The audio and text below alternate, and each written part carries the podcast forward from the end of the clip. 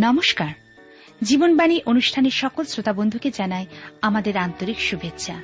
আশা করি নিশ্চয়ই ভালো আছেন। শুনুন তাহলে আজকের অনুষ্ঠান জীবনবাণী।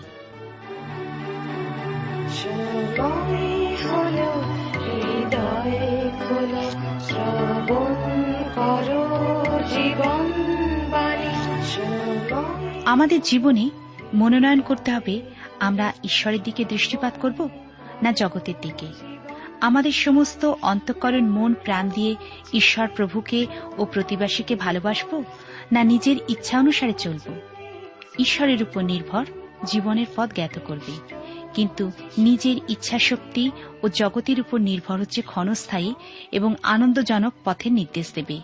আর এ বিষয়ে জানতে হলে আপনাকে অবশ্যই শুনতে হবে আজকের জীবনবাণীর আলোচনা। প্রিয় শ্রোতা বন্ধু, প্রভু খ্রিস্টের মধুর নামে আপনাকে জানাই আমার আন্তরিক প্রীতি, শুভেচ্ছা ও ভালোবাসা এবং জীবনবাণীর আজকের এই অনুষ্ঠানে সাদর অভ্যর্থনা। আশা বিশ্বাস করি আপনি ঈশ্বরের মহানুগ্রহে আজকের অনুষ্ঠানের মধ্যে দিয়ে ঈশ্বরের বাক্যের সত্য বিশ্বাস করতে, অনুভব করতে এবং সেই মতো বাধ্য হয়ে চলতে পারবেন। এই অনুষ্ঠান শুনতে শুনতে আপনার মনে যদি কোনো প্রশ্ন জাগে অথবা প্রভু যীশু সম্পর্কে আপনি আরও জানতে চান, তবে নিশ্চয়ই করে আমাদেরকে লিখে জানাবেন। আমাদের ঠিকানা এই অনুষ্ঠান শেষেই জানতে পারবেন। আমরা দেখি বাইবেল আমাদেরকে বলে, মানুষ মাত্রই পাপী। আর ঈশ্বর দেও এক ধার্মিকতারূপে খ্রিস্ট যীশু আমাদের জন্য ত্রাণযোগ্য সাধন করেছেন। সেই ত্রাণযোগ্য সকল মানুষের জন্য। এই বিষয়টি যে প্রকাশ করেছেন সাধু পৌল সাধু পৌল প্রকাশ করেছেন যে মানুষের পাপের বিরুদ্ধে ঈশ্বরের ক্রোধ। আর আমরা এর আগে দেখেছি মানুষ মাত্রই পাপী, তাই প্রত্যেককে ঈশ্বরের সামনে উপস্থিত হওয়ার জন্য ঈশ্বর দেও এক ধার্মিকতা খ্রিস্টেতে বিশ্বাসী হতে হবে। এই দৃষ্টিভঙ্গিতে যদি আমরা দেখি, তবে এখনকার প্রকৃত প্রকাশ্য বিষয়কে আমরা অনুধাবন করতে পারব না। তাহলে আসুন আজকের অধ্যয়নে যাই যে মানুষের পাপের বিরুদ্ধে ঈশ্বরের ক্রোধ, যা লেখা আছে রোমিওদের প্রতি প্রেরিত পৌলের পত্রে একের অধ্যায় আঠেরো উনিশ পদে। তিনশো চার পৃষ্ঠায় যীশুখ্রিস্ট দ্বারাই ধার্মিকতা লাভ হয়। কারণ ঈশ্বরের ক্রোধ, স্বর্গ হইতে সেই মনুষ্যদের সমস্ত ভক্তিহীনতা ও অধার্মিকতার উপরে প্রকাশিত হইতেছে, যাহারা অধার্মিকতায় সত্যের প্রতিরোধ করে। কেননা ঈশ্বরের বিষয়ে যাহা জানা যাইতে পারে, তাহা তাহাদের মধ্যে সব প্রকাশ আছে, কারণ ঈশ্বর তাহা তাহাদের কাছে প্রকাশ করিয়াছেন। ঈশ্বর তার আপন পঠিত বাক্যের দ্বারা আমাদেরকে আশীর্বাদ করুন। আসুন আমরা প্রভুর চরণতলে সমর্পিত হয়ে প্রার্থনায় যাই। পরম প্রেমা পিতা ঈশ্বর, তোমার পবিত্র নামে ধন্যবাদ করি। আজকের এই সময়, এই সুন্দর সুযোগের জন্য তোমায় ধন্যবাদ দিই প্রত্যেক শ্রোতা বন্ধুর জন্য। ধন্যবাদ দিই তোমার পবিত্র বাক্যের জন্য যা তুমি আমাদের জন্য দিয়েছ। তুমি আমাদের সকল অপরাধ অযোগ্যতা ক্ষমা করো, তোমার প্রিয় পুত্র প্রভু ঈশ্বরের রক্ত দ্বারা আমাদেরকে নবায়িত করো এবং তোমার বাক্যের মধ্যে দিয়ে আমাদেরকে নতুনভাবে চলতে আমাদেরকে প্রেরণা দান করো। প্রত্যেক শ্রোতা বন্ধুর জীবনে, পরিবারে, কার্যক্ষেত্রে, শরীর স্বাস্থ্যে ও ভাণ্ডারে তোমার বিশেষ আশীর্বাদ দান করো। বিশেষ করে প্রার্থনা করি, যারা অসুস্থ, পীড়িত হয়ে বিছানায় শুয়ে আছেন, প্রভু, তোমার বিশেষ দয়া করুণা তোমার হস্তের চালনা তাদের উপরে রাখো। অলৌকিক কার্যকারী ঈশ্বর, তোমার কার্য তুমি প্রত্যেক জীবনে তুমি সাধন করো। আমাদের দেশকে আশীর্বাদ করো দেশকে আশীর্বাদ করো। আমাদের দেশকে তুমি সুরক্ষা করো। যিশুর নামে প্রার্থনা চাই। আমেন।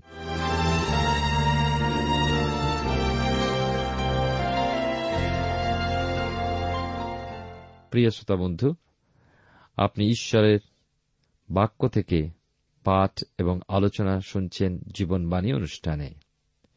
রমিদের প্রতি প্রেরিত পৌলে পত্রে একের অধ্যায় আঠেরো উনিশ পদে আমরা পাই যে কারণ ঈশ্বরের ক্রোধ প্রকাশিত হইতেছে। পরিত্রাণ কি? এই বিষয়টা যদি আপনি প্রকৃতরূপে জানেন, তাহলে আপনাকে জানতে হবে প্রথমে যে পাপ কত ঘৃণ্য। একজন বলেছেন, পাপ হল পরিত্রাণের পরিমাপ। ঈশ্বরের ক্রোধ হল ঈশ্বরের এক অনুভব। তা কিন্তু পাপের শাস্তি নয়। এ হল পবিত্র ক্রোধ।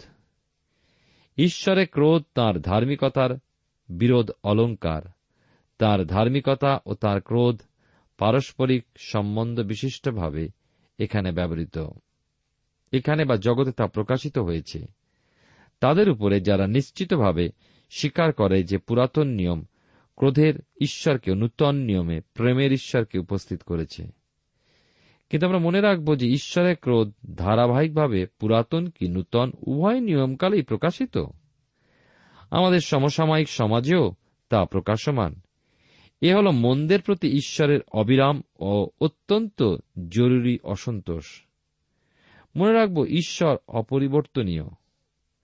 অন্যদিকে তিনি দয়াকারী, তার কারণ এই নয় যে পাপির প্রতি তিনি কোমল, কিন্তু কারণ হল খ্রিস্ট যিশু মৃত্যু ভোগ করেছিলেন। সুষমাচার পাপের প্রতি ঈশ্বরের মনোভাবকে পরিবর্তন করেনি। তবে কি ঘটেছে? ঘটনা হল যে সুষমাচার পাপীকে ঈশ্বরের গ্রাহ্য করেছে। তাহলে পাপী মানুষের জন্য দেখি ঈশ্বরের ধার্মিকতা অথবা ঈশ্বরের ক্রোধ। উভয়ই স্বর্গ হতে প্রকাশিত হয়েছে এবং, প্রিয় শ্রোতাবন্ধু এই দুটিতে দেখতে পাবেন দুটি হাতে। পাপ যে কত ঘৃণ্য তা যদি জানতে ইচ্ছুক হন, তাহলে আজ তাকিয়ে দেখুন। কদর্য মাংসিক অভিলাষ এবং স্ত্রী সংসর্গজাত ব্যাধিগুলোর দিকে পাপ থেকে কখনোই এড়িয়ে বা লুকিয়ে থাকা যায় না। আমি আপনাকে আমার ব্যক্তিগত নির্দেশ উপদেশ দিই না, কিন্তু আমি আমার এতখানি জীবনে বিভিন্ন মানুষকে এই সেবার মধ্যে পেয়ে এসেছি। তারা জীবন পরিবর্তনের মুখে সাক্ষ্য দান করেছেন। বারবার দেখেছি পাপের উপরে ঈশ্বরের বিচার। স্বর্গ হতে এর প্রকাশ, কিন্তু এর পরেও রয়েছে চূড়ান্ত বিচার। প্রকাশিত হয়েছে ভক্তিহীনতা ও অধার্মিকতার উপরে ঈশ্বরের চরিত্র, ঈশ্বরের অস্তিত্ব অস্বীকার করা হল ভক্তিহীনতা। আজ কিন্তু মানুষের আত্মার অবস্থা এই রকমই। ভক্তিহীনতা, ঈশ্বরের অস্তিত্বকে অস্বীকার করা, এ হল ঘোরতর পাপ। মানুষ পথ চলে, দৈনন্দিন জীবন যাপন করে চলে, মানুষের বিরুদ্ধে অধার্মিকতা অনুসরণ করেই। একে অন্যের শান্তি ভঙ্গ করে, ঈশ্বর মানুষের আত্মার এই সমস্ত অবস্থাকে ঘৃণা করেন। মানুষ দুষ্ট প্রকৃতিবশত ঈশ্বরের বিরুদ্ধে ভক্তিহীন এবং মানুষের বিরুদ্ধে অধার্মিক হয়। এর জন্য সে বিচারিত হবে। তারা কোন শ্রেণীভুক্ত লোক যারা অধার্মিকতায় সত্যের প্রতিরোধ করে? মানুষের এই ভক্তিহীনতা অধার্মিকতার স্বভাব দ্বারা মানুষ ঈশ্বরের অসন্তোষের সৃষ্টি করে এবং ঈশ্বরের বিচারকে আহ্বান করে। আমরা রোমিও তার একের অধ্যায় উনিশ পদে দেখি যে মানুষ কিন্তু মন্দ প্রকৃতি সহ উৎপন্ন হয়নি। ঈশ্বর নিজ সাদৃশ্য প্রতিমূর্তিতে মানুষকে নির্মাণ করেছিলেন। শয়তান বিপক্ষ তাকে ভ্রান্ত করেছিল। কেননা মানুষকে ঈশ্বর স্বাধীন ইচ্ছা ও বিবেক দিয়েছিলেন। সেই হতে মানুষ পাপে পতিত হল। তাহলে দেখা যায় মানুষ কিন্তু সহজাতভাবে ঐশ্বরিক সত্য জানে। ঈশ্বর মানুষকে এই জ্ঞান দিয়েছিলেন। কিন্তু ভ্রান্ত অবাধ্য হওয়ার পর পাপ মানুষের সহজাত হয়ে দাঁড়াল। তাই আমাদের লক্ষ্য মৌলিক আদর্শে ফিরে যাওয়া। আমরা দেখি যে ঈশ্বর এ পৃথিবীকে সুন্দর করেই সৃষ্টি করেছিলেন, আর তাই তিনি বলেছিলেন উত্তম। বিপক্ষ শয়তান তা কিন্তু সহ্য করতে পারেনি। এই সুন্দরকে তাই ঈশ্বর যখন আপন সাদৃশ্য প্রতিমূর্তিতে মানুষ নির্মাণ করলেন, মানুষ সে সময় মন্দকে না জানলেও বিপক্ষ শয়তান সেই সুন্দর সৃষ্টি মানুষকেই কলুষিত করতে চেয়েছিল। ঈশ্বরের নির্দেশ অমান্য করার জন্য মানুষকে প্রবৃত্ত করল। সৃষ্টিকর্তা ঈশ্বর তো মানুষকে একটা যন্ত্র করে গড়েননি। গড়েছিলেন আপনার মতোই জ্ঞান, বুদ্ধি, বিবেক, স্বাধীন চিন্তাধারার শক্তি দিয়ে। আর মানুষ সেই স্বাধীন চিন্তা বুদ্ধির অপব্যবহার করল। আর পতিত হল। তাহলে দেখি মানুষ প্রথমে সহজাতভাবেই ঈশ্বরীয় সত্য জ্ঞাত ছিল, মঙ্গল দেখেছিল, জেনেছিল, কিন্তু পাপে পতিত হলে পর বংশ পরম্পরায় পাপই মানুষের সহজাত হল। কিন্তু ঈশ্বরের দাসগণ পুনরুত্থিত খ্রিস্টের মহিমা, তার জগতে প্রথম আগমনের বিষয় এবং পরবর্তী আগমন ও চূড়ান্ত বিচারের বিষয় এই অবাধ্য মানুষের কাছে প্রকাশ করে চলেছেন, যেন মানুষ ঈশ্বরকে চেনে এবং তার কাছে ফিরে আসে। সেই উদ্দেশ্যে খ্রিস্টের আদেশ অনুযায়ী খ্রিস্ট বিশ্বাসী খ্রিস্টের সাক্ষ্য অপরাপর মানুষের কাছে তুলে ধরে। রোমিও মণ্ডলী তথা রোমিও ভাতৃগণের কাছে প্রেরিত পৌল এই সমস্ত বিষয় পত্র মারফত যা যোগাযোগ করেছিলেন, সেই প্রসঙ্গে আমরা দেখি কুড়ি থেকে বিশেষ করে তেইশ পদে। ফলত তাহার অদৃশ্য গুণ অর্থাৎ তাহার অনন্ত পরাক্রম ও ঈশ্বরত্ব জগতের সৃষ্টিকাল অবধি তাহার বিবিধ কার্যে বোধগম্য হইয়া দৃষ্ট হইতেছে। এজন্য তাহাদের উত্তর দিবার পথ নাই, কারণ ঈশ্বরকে জ্ঞাত হইয়াও তাহারা। তাহাকে ঈশ্বর বলিয়া তাহার গৌরব করে নাই, ধন্যবাদও করে নাই। কিন্তু আপনাদের তর্ক বিতর্কে অসার হইয়া পড়িয়াছে, এবং তাহাদের অবোধ হৃদয় অন্ধকার হইয়া গিয়াছে। আপনাদিওকে বিজ্ঞ বলিয়া তাহারা মূর্খ হইয়াছে, এবং ক্ষয়নীয় মনুষ্যের ও পক্ষীর ও চতুষ্পদের ও সরীসৃপের মূর্তিবিশিষ্ট প্রতিকৃতির সহিত অক্ষয় ঈশ্বরে গৌরব পরিবর্তন করিয়াছে। আমরা দেখি এই অংশে যে পৃথিবী সৃষ্টি হওয়ার পর শুরু হতেই মানুষ এই সুন্দর সৃষ্টি দেখে এসেছে, আর তার দ্বারা তারা ঈশ্বরের অস্তিত্ব এবং তিনি যে সর্বশক্তিমান, তাও জেনেছে। সাধু পৌল বলছেন, এই জন্য মহাবিচারের সময় মানুষ ঈশ্বরকে জানে না বলে কোনো কারণ দর্শাতে পারবে না। যেহেতু সেই সত্য জানা যেমন মানুষের সহজাত হয়ে গিয়েছে, তেমনি পাপ প্রবৃত্তিও তার সহজাত হয়েছে। বরং সত্য সে অস্বীকার করে সহজ, মন্দ প্রবৃত্তি স্বেচ্ছায় বরণ করেছে। এই বিশ্ব ব্রহ্মাণ্ড দুটি বিষয়ে প্রকাশ দেয়, ঈশ্বরীয় সত্তা ও তাঁর মহাপরাক্রম। সৃষ্টির সময় হতে তা দৃষ্ট হয়ে আসছে। গীত রচক উনিশের গীতের প্রথম পদে বলেন, আকাশমণ্ডল ঈশ্বরে গৌরব বর্ণনা করে, বিতান তাহার হস্তকৃত কর্ম জ্ঞাপন করে। আবার আটের গীতে তিন পদে পড়ি, আমি তোমার অঙ্গুলি নির্মিত আকাশমণ্ডল, তোমার স্থাপিত চন্দ্র ও তারকামালা নিরীক্ষণ করি। তার অদৃশ্য গুণ কীভাবে দেখবেন? তার সৃষ্টি সেই সুস্পষ্ট আলোর প্রকাশ। তার মাধ্যমে দেখুন, তার অনন্ত পরাক্রম ঈশ্বরত্ব সৃষ্টি প্রকাশ করে তার অপরিবর্তনশীল শক্তি ও অস্তিত্বকে। প্রেরিত তার চোদ্দ অধ্যায় সতেরো পদে সাধু পোল বলেছেন, তথাপি তিনি আপনাকে সাক্ষ্যহীন রাখেন নাই, কেননা তিনি মঙ্গল করিতেছেন, আকাশ হইতে আপনাদেরকে বৃষ্টি এবং ফলোৎপাদক ঋতুগণ দিয়া ভোগকে ও আনন্দে আপনাদের হৃদয় পরিতৃপ্ত করিয়া আসিতেছেন। আর আমরা ঈশ্বরের বংশ হয়। সাধু পৌল বলেন প্রেরিত তার সতেরো অধ্যায় উনত্রিশ পদে। তখন ঈশ্বরের স্বরূপকে মনুষ্যের শিল্প কল্পনা অনুসারে খোদিত স্বর্ণের কি, রৌপ্যের কি প্রস্তরের সদৃশ জ্ঞান করা আমাদের কর্তব্য নহে। ঈশ্বরের অস্তিত্বকে অস্বীকার করা যেমন মূর্খতারই নামান্তর, তেমনি মূর্খতার পরিচয় হল শিল্প কল্পনায় স্বইচ্ছায় ঈশ্বরের প্রতিরূপে মূর্তি গঠন করা। এ হল ঘোরতর পাপ। অতএব সাধুপোল বলেন, উত্তর দিবার পথ নাই। সত্যি, সৃষ্টি এত স্বচ্ছভাবে সমস্ত বিষয়কে তুলে ধরেছে যে মানুষের নিজের দোষ ঢাকার চেষ্টা করা কিন্তু বৃথা। এখানে পাই মানুষের পাপের ঐতিহাসিক ভিত্তি। মানুষের অজ্ঞানতা অজ্ঞানতাবশত পাপ মানুষের মধ্যে প্রবেশ করেছিল এমন নয় বরং মানুষ স্বইচ্ছায় পাপকে নিজের মধ্যে গ্রহণ করেছে। এখন আমরা একুশ পদে পাই, মানুষ ঈশ্বরকে জেনেও অস্বীকার করার ফলে। তার উপাসনা এবং প্রতিদিনের জীবনে তার ধন্যবাদ ও কৃতজ্ঞতা প্রকাশ করতে পারেনি।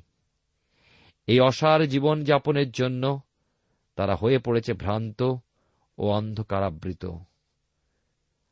আমরা দেখি দিন দিন মানুষের শারীরিক, নৈতিক, বুদ্ধিগত এবং আত্মিক সমস্ত দিকে অবনতি ঘটতে থাকল। তাহারা তাহাকে ঈশ্বর বলিয়া তাহার গৌরব করে নাই। না, ঈশ্বরকে যথার্থ স্থানে রাখেনি তারা। মানুষ হয়ে উঠল আত্মনির্ভরশীল। প্রথমে, মানুষ ঈশ্বরতে শুধু বিমুখ হয়ে মানুষকে সর্বোচ্চ স্থান দিল। ঈশ্বরের অস্তিত্ব অস্বীকার করেনি, কিন্তু এখন মানুষ বিজ্ঞানের উন্নতিতে নিজেই সর্বে সর্বাজ্ঞানে ঈশ্বরের অস্তিত্বকেই অস্বীকার করছে। ধন্যবাদ করেনি। অবিশ্বস্ততা, অকৃতজ্ঞতা হল এক বড় ঘৃণ্য পাপ।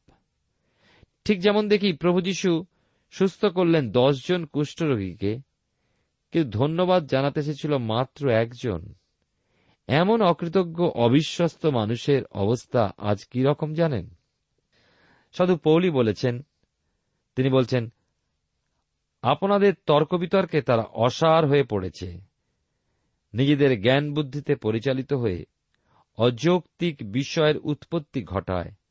অর্থাৎ মন গড়া বিষয় বলে ক্রমবিকাশের প্রসঙ্গে ভ্রান্তি রটনা করে। পোল বলছেন, এর জন্য তাদের অবধ হৃদয় হয়ে গিয়েছে অন্ধকার। পৌত্তলিকতার অন্ধকারে প্রবেশ করেছে। তাদের কথাবার্তা, আচার আচরণ, ব্যবহার ও নামমাত্র খ্রিস্টানের আবরণের নিম্নস্থ মূর্খতা ও নগ্নতাকে প্রকাশ করে। শুধু অভিলাষ ও মত্ততাই তাদের অন্ধকারাচ্ছন্ন করে রেখেছে। এরপর দেখি, বাইশ পদে ঐশ্বরিক বিষয় চিন্তা ভাবনা পরিত্যাগপূর্বক জীবনে চলার জন্য নিজেরা নিজেদেরকে পণ্ডিত ও বিজ্ঞ, জ্ঞানবান কল্পনা করে বসে এবং প্রকৃতপক্ষে অজ্ঞান ও মূর্খই রয়ে গেল। তেইশ পদে সাধু পোল বলছেন, পবিত্রতম মহাপরাক্রমী অনন্তজীবী সত্য ও জীবন্ত ঈশ্বরকে তারা আরাধনা বা তাঁর সেবা না করে কাঠ, পাথর, পাখি, জীব, জন্তু সাপ ও তুচ্ছ মানুষের আকারে ঈশ্বরের আকৃতি দিতে লাগল। অসীম অনন্ত, মহাপরাক্রমী ঈশ্বরকে রূপদান করে সীমার মধ্যে আনার এই অদম্য প্রচেষ্টা কি ঈশ্বরের বিকৃত রূপ বা ব্যঙ্গাত্মক অবস্থায় ফুটিয়ে তোলে না। সাধু পোল বলেছেন, খ্রিস্টকে আর তিনি মাংসে বলে জানবেন না, কারণ তিনি এখন মহিমান্বিত খ্রিস্ট। পুনরুত্থিত স্বর্গে পিতা দক্ষিণে সমাসীন।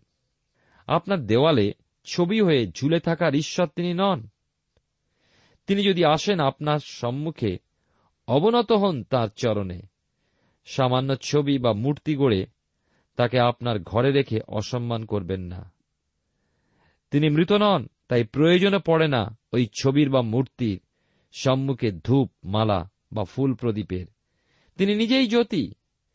গ্রীকেরা ঈশ্বরকে মানুষের আকৃতি, অসুরীয়, মিশ্রীয় ও বাবিলনীয়রা পশুর আকৃতি, পাখি বা সরীসৃপের আকৃতি দিয়ে রেখেছে ধরা ছোঁয়ার মধ্যে। কিন্তু অসীম ঈশ্বর কি এরই যোগ্য? মহাপরাক্রমী ঈশ্বর কি পশু, পাখি, মানুষ ও সরীসৃপের শক্তি ধারণকারী? সৃষ্টিকর্তা ঈশ্বর কি হতে পারেন সৃষ্ট বস্তু? জানুন, মানুষ কিন্তু শুরুতে পৌত্তরিক ছিল না। আজকের ভয়ানক বর্বর মানুষ সেই আদিম মানুষ হতে পৃথক। আদিম মানুষ একেশ্বরবাদী ছিল। পৌত্তলিকতার সঙ্গে তারা পরে পরিচিত হল। ঈশ্বরের বাক্যে সর্বপ্রথম আমরা এই মূর্তির পরিচয় পাই রাহেলের, তার পিতার মূর্তিগুলো চুরির ক্ষেত্রে। নিচে নামতে শুরু করে দিয়েছিল মানুষ। অর্থাৎ উন্নতি নয়, অধঃপতন। ধর্মীয় ক্ষেত্রে ঈশ্বরের কাছে হতে মানুষ চলে যেতে লাগল বহুদূরে। প্রিয় শ্রোতাবন্ধু, প্রিয় ভাই বোন, মনে রাখবেন, আজ আমাদের দারিদ্রের অবস্থা, স্বাস্থ্যের অবনতির অবস্থা, আমাদের সামাজিক নানা অবস্থাগুলোর মূলের কারণ স্বরূপে রয়েছে ঈশ্বর বিমুখতা এবং সার্বিক অনৈতিকতা। আজকের মানুষ বলে আমরা চাই বাস্তবমুখী হতেও থাকতে। ও সমস্ত ধর্মকর্ম চাই না। প্রিয় শ্রোতা বন্ধু, এটাই সমস্যা। তারা জানে না একমাত্র বাস্তব বিষয়টি এখন হল মানুষের পক্ষে ঈশ্বরের সম্মুখে ফিরে আসা। আর হ্যাঁ সেই সত্য জীবন্ত ঈশ্বরের সান্নিধ্যে ফিরে আসা। এবারে আমরা আসছি মানুষের অস্বাভাবিক পশ্চাৎগামিতার বিষয়। দেখুন, বাইবেল কি বলে? রোমিও তার একের অধ্যায় চব্বিশ পঁচিশ পদ পাঠ করব। এই কারণ ঈশ্বর তাহাদিওকে আপন আপন হৃদয়ের নানা অভিলাষে এমন অসুচিতায় সমর্পণ করিলেন যে তাহাদের দেহ তাহাদিগতে অনাদৃত হইতেছে, কারণ তারা মিথ্যার সহিত ঈশ্বরের সত্য পরিবর্তন করিয়াছে এবং সৃষ্ট বস্তুর পূজা ও আরাধনা করিয়াছে সেই সৃষ্টিকর্তার নয়, যিনি যুগে যুগে ধন্য। আমেন। মানুষ যখন ঈশ্বরের বিরুদ্ধে শক্ত গ্রীবতা প্রকাশ করে ক্রমশ স্বেচ্ছাচারী হয়ে উঠল, তার প্রকৃত অস্তিত্বকে অস্বীকার করে চলল, তখন ঈশ্বর তার বিভিন্ন অনুযোগে মানুষের মধ্যে কোনো পরিবর্তন না পাওয়ায় মানুষকে একেবারে মন্দের মধ্যে যেতে আর বাধা দিলেন না। তারা তাদের কামাশক্তি ও বিভিন্ন যৌন পাপে জড়িয়ে পড়ল। এমনকি পরস্পর তারা দৈহিকভাবে জঘন্য ক্রিয়া সম্পাদন করতে লাগল। ঈশ্বরের বিরুদ্ধে তাদের এই বিদ্রোহের পরিণাম কি হল? অধ্যায় শেষে দেখতে পাব, ঈশ্বর তিনবার তাদের পরিত্যাগ করেছিলেন। মানুষের নিচতা প্রাপ্তি বা ধর্মভ্রষ্টতা পরিমাপ করুন। তার মধ্যস্থিত যৌন বিকৃতি বোধ হতে। কি অস্বাভাবিক ও কি লজ্জাদায়ক ঘৃণ্য সেই আচরণ। ঈশ্বরের প্রকাশকে অস্বীকার বা প্রত্যাখ্যান করার তিক্ত পরিণাম হল মূর্তিপুজো ও অনৈতিকতা।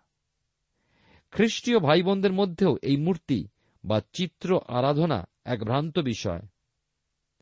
লেখা আছে, ঈশ্বর তাদেরকে আপন আপন হৃদয়ের নানা অভিলাষে এমন অসুচিতায় সমর্পণ করলেন। না, মানুষের এই কদর্যতা ঈশ্বরকে নিষ্ক্রিয় রাখতে পারেনি।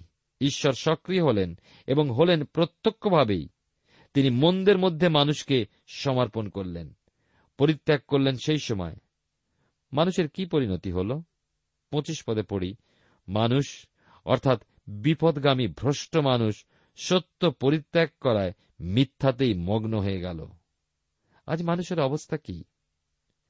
আজকের অনৈতিকতা, ব্যবিচার, যৌনতা আপনার হাতের মুঠোয়, আপনার বাড়িতে, আপনার ঘরের মধ্যে, আপনার বেডরুমে, টেলিভিশনের মধ্যে, ইন্টারনেটের মধ্যে, বিভিন্ন পুস্তকের মধ্যে, খবরের কাগজের মধ্যে।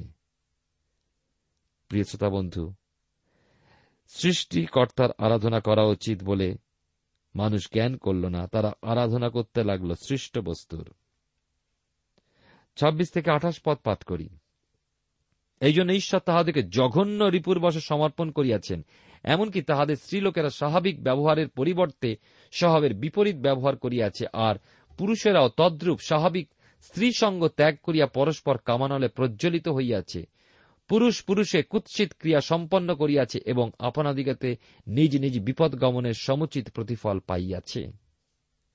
আঠাশ পদে লেখা আছে যেমন তারা ঈশ্বরকে আপনাদের জ্ঞানে ধারণ করিতে সম্মত হয় নাই, তেমনি ঈশ্বর তাহাদিকে অনুচিত ক্রিয়া করিতে ভ্রষ্টমতিতে সমর্পণ করিলেন।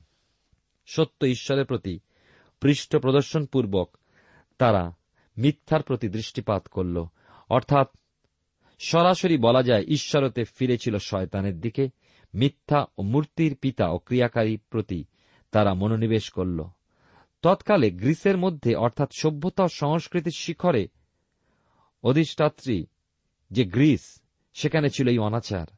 সেই শিখর হতে নেমে এসেছিল গ্রিস সেদিন ধুলিতে। গ্রিকদের লক্ষ্য করলে দেখবেন তাদের সেই সমাদার সরে গিয়েছে। কারণ কি? তাদের জঘন্য পাপ। কি সেই জঘন্য পাপ? তাদের কামাশক্তি তাদের কোথায় নামিয়ে দিয়েছিল? নারীতে নারীতে, পুরুষে পুরুষে তারা আসক্তি, চরিতার্থ করে চলেছিল। পবিত্রতম ঈশ্বর মুখ ফিরিয়ে নিয়েছিলেন। অনুমোদন করেছিলেন তাদের আরও তাদের মনোবাসনা অনুযায়ী মন্দবিলাসে মগ্ন হয়ে যেতে। আর হয়েছিল তাই। তারা যেমন ঈশ্বরকে পরিত্যাগ করেছিল, তেমনি ঈশ্বরও তাদের প্রতি করলেন। ফলস্বরূপ, যাবতীয় ঘৃণ্য, জঘন্য পাপ তারা সম্পাদন করে যেতে লাগল।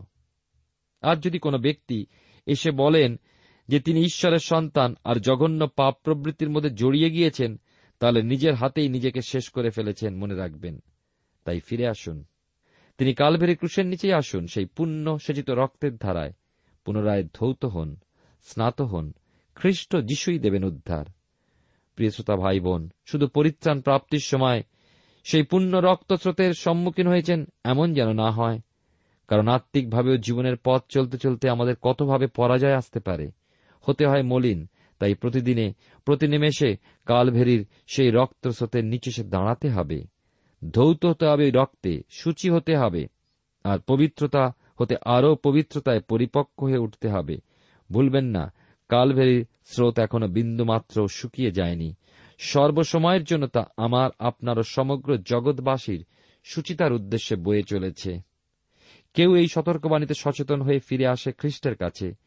খ্রিস্ট উদ্ধার দেন, আবার কেউ বা অগ্রাহ্য করে, তাদের মধ্যে একে একে প্রত্যেকটি অপরাধ ও পাপ দানা বাঁধে।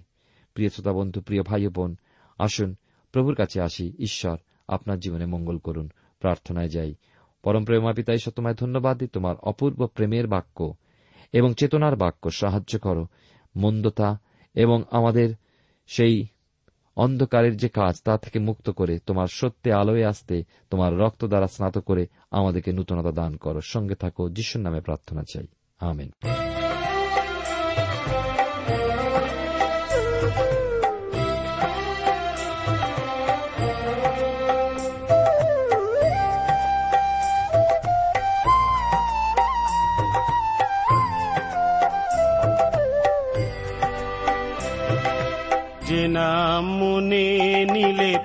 পাপ ধুয়ে যায়।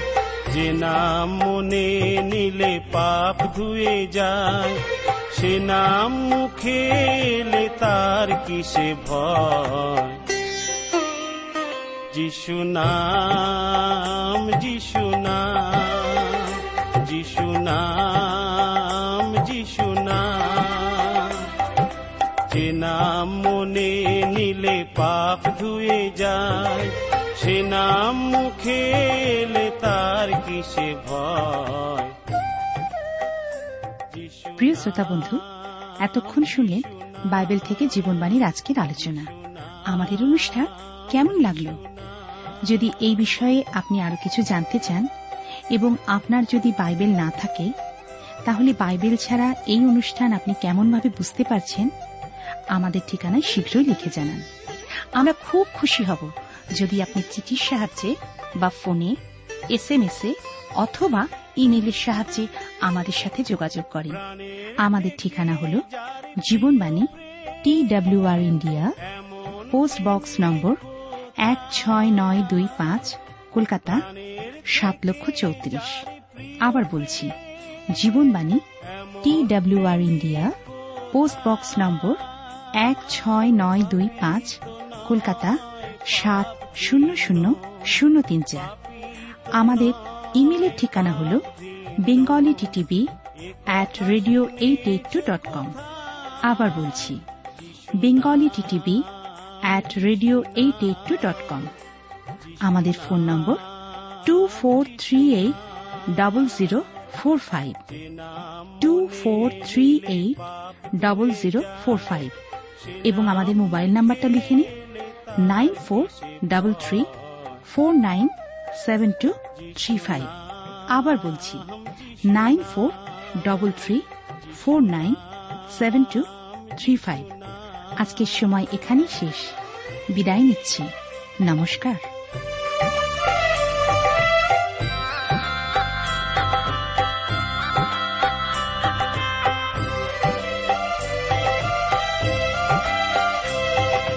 সে নামে যায় ভাই, শতান দূরে চলে। মনের দ্বার ভেঙে প্রভু যিশু কথা বলে। সে নামে যায় ভাই, শতান দূরে চলে। মনের দ্বার ভেঙে প্রভু যিশু কথা বলে। যে নামে খঞ্জ হেঁটে যায়, এমন নাম কোথায়?